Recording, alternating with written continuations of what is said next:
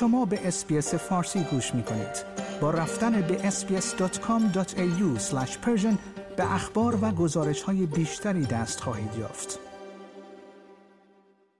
کمیسیون کنترل قمار و کازینو در ایالت ویکتوریا کازینوی کراون در شهر ملبورن را 80 میلیون دلار جریمه کرد. تحقیقات صورت گرفته نشان می دهد که این کازینوی نامدار فرایندی برای فرار از محدودیت های ارز چین و امکان انتقال غیرقانونی وجوه مالی ایجاد کرده است.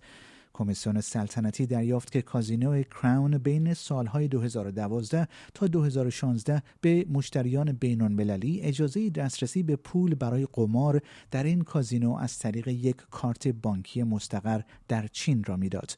در بین آن سالها طبق قوانین محلی اتباع چینی از انتقال بیش از 69500 دلار در سال به یک حوزه قضایی دیگر منع می شدند. کمیسیون مذکور ادعا می کند که این کازینو طرحی برای صدور صورت حساب هزینه اتاق برای فرد طراحی کرده بود و به دروغ ادعا می کرد که هتل خدماتی را به فرد ارائه کرده است.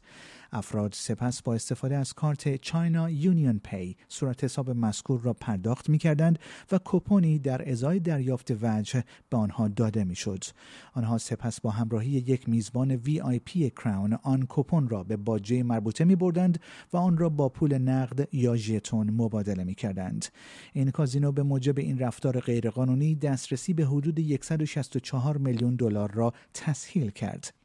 بر اساس تحقیقات صورت گرفته کازینو کراون بیش از 32 میلیون دلار از این کار درآمد کسب کرده است این نخستین بار است که کمیسیون کنترل قمار و کازینو در ایالت ویکتوریا از اختیارات اجرایی قویتر خود بر اساس اصلاحات قانون کنترل کازینوها استفاده می کند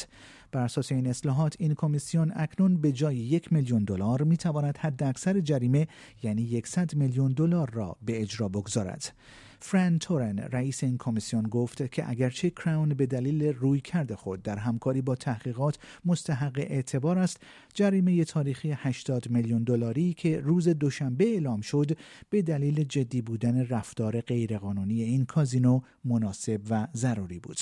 خانم تورن گفت فرایند به کار گرفته شده توسط کراون یک فرایند مخفیانه و عمدی بود که نه تنها قانون کنترل کازینو را نقض می کرد بلکه برای کمک به مشتریان برای نقض محدودیت های مبادله ارز خارجی چین نیز طراحی شده بود.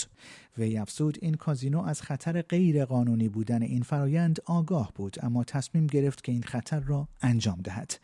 در طی این اقدامات انضباطی مشخص شد که علاوه بر این فرایند مکانیسم های دیگری نیز وجود داشته که پس از سال 2016 ادامه یافته که امکان استفاده از کارت ها را برای دسترسی به پول نقد در هتل های کراون نیز فراهم کرد که از آن به طور بالقوه برای قمار استفاده می شد.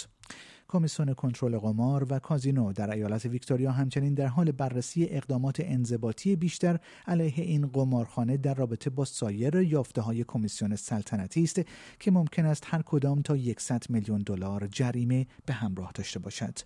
در همین راستا کراون نیز در بیانیه‌ای به این کوتاهی تاریخی خود اعتراف کرد و متعهد به اصلاحات جامع و همکاری با این کمیسیون در موارد بیشتر شد. آیا می خواهید به مطالب بیشتری مانند این گزارش گوش کنید؟ به ما از طریق Apple Podcast، Google Podcast، Spotify یا هر جای دیگری که پادکست های خود را از آن می گیرید گوش کنید؟